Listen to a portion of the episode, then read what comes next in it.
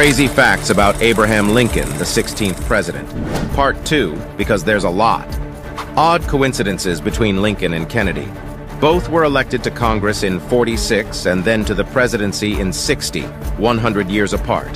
Both have seven letters in their last names, and both were concerned with civil rights.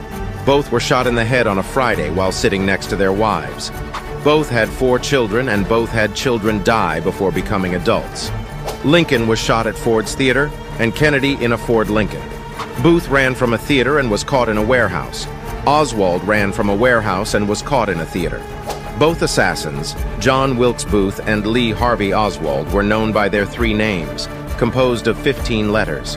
Lincoln's successor was Johnson, and Kennedy's successor was Johnson, and both were born in 08. A sorrowful farewell to these presidents who have molded history,